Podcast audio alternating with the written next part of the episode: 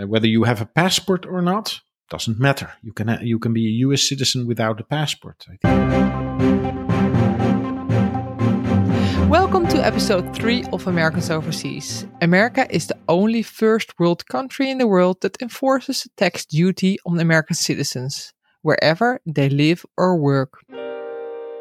I'm Linda Mabelis, and today I'm speaking with experience expert Dan Dürlacher. The subject of today is, when am I a U S citizen and when do I need to pay or file my taxes? In this episode, we are talking about when are you considered as a U S citizen of the United States of America, and what does this mean? Hi Dan, welcome to this episode. Hi Linda. Okay, first question. Let's start directly to the point. When are you an American? You are uh, an American, or uh, the more broad word for it is a U S person. You are an American if you are born in the U S. So the U S has a right, a so-called birth c- citizen right, simply based uh, on the fact that you are born in the U S. So you're born in the U S, whether you have ever lived there before, well, at least your parents, is not the, the is no reason. The simple fact that you're born on American soil, so that is the North America, but it can also be one of the islands, Bahamas or whatever, means you are a U S citizen. The second possibility of being a, a U S citizen or a U S person is if one of your parents, or at least one of your parents, is a U S citizen. So that is for, for my personal case. I am born in Holland uh, in nineteen sixty. My mother was an American, and that gave me the citizen right, uh, meaning that I am a citizen, because the, the right itself, whether you apply for it or not, makes you a U S citizen. Uh, whether you have a passport or not doesn't matter. You can ha- you can be a U S citizen without a passport. I think that the majority of citizens, not only in the U S but also in other countries, are citizen of a country, but they do not have the passport be- simply because they are not traveling, for example. So when when when you're born in Holland or in Germany, somewhere in the world, and uh, uh, you have one of your parents that is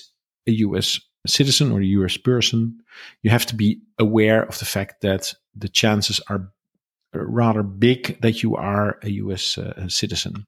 On our website, but also on the website of uh, of the consulate, on the website of the embassy, U S embassy, uh, I R S, uh, you can find a lot more information about when, in that case, you are considered an American citizen. There are some rules, limitations to uh, to to becoming a U S citizen from an, from a parent, but well, get yourself informed. Okay, so we have uh, just I'm just summing it up.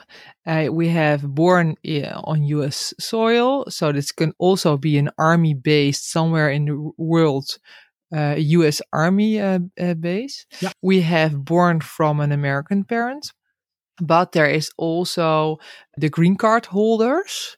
Correct. Maybe we can discuss this type of U S person. Now, so so um, uh, apart from being born there or having an American parent, uh, because the wording U S person is wider, has a wider principle or description, a green card holder is a U S person. It's not a U S citizen, but it it has the same or almost the same duties and rights as a citizen.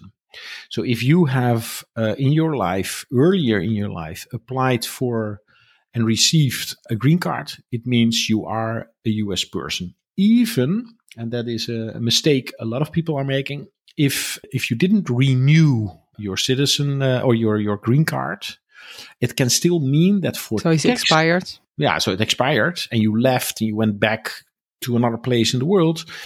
Uh, for tax reasons, it, it it is still seen as a taxable U S person. So you always have to be really keen that if you, uh, let's say, if you end your green card actively, you also have to end your tax relationship. So you have to close them to disclose, yeah, you have to, to the I R S. And correct, and say, well, I'm leaving. This is my last tax form I'm sending in, which requires you to do an extra couple of extra forms uh, because it's it's the it's the ending of the uh, so-called tax obligation. If you have not done that, it still means that up to today, you are being seen for tax reasons a U S person. So mainly those are the three, let's say, main causes of becoming a U S person. Yes, another cause is, of course, that you are neutralized there, but then yeah. you know, then it's obvious, it's clear, then you are a U S person, you are an American citizen, and you are knowing about it. And the last one, it's the least people just don't know this rule, mm-hmm. but there is something like a substantial presence test. Yeah, correct. This is a test. You can uh, you can fill it in on the website of the I R S, but in short, uh, the I R S is looking to your presence in the last three years. And if this presence is uh, over a substantial amount of days, you are considered for that tax year a U S person, and you have to file taxes. Is this correct? Yes, that's that's uh, that's correct. Uh, so people that have a house, for example, a holiday house uh, somewhere in the great sunny state of Florida, yeah. um, uh, but they don't have a green card. But when they meet those uh, number of days being in the U S, they are considered uh, a U S persons for tax reasons. Okay.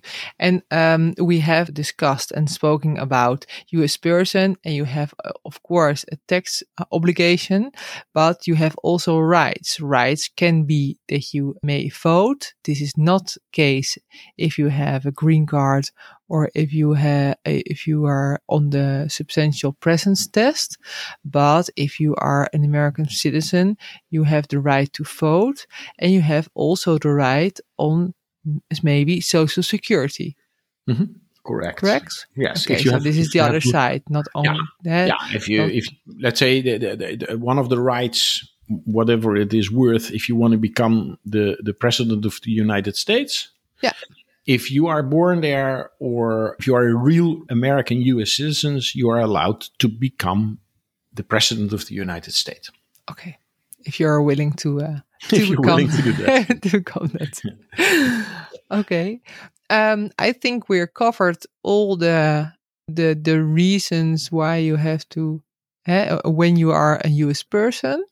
I think it's good to know that we have also a podcast about a letter from the bank. There are a lot of people in the world who are receiving a letter from their bank asking for an S S N or a T I N, T I N number.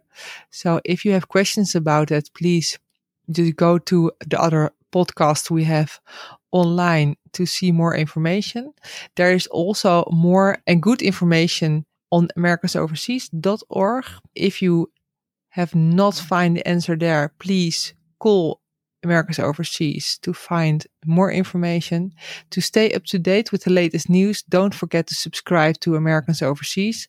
Dan, I think we are covered the subject, when am I a U S person? There is one last thing. There are many questions of people who are adopted, uh, have adopted child from America.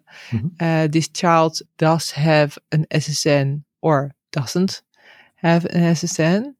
Uh, is this the same rules for adoption?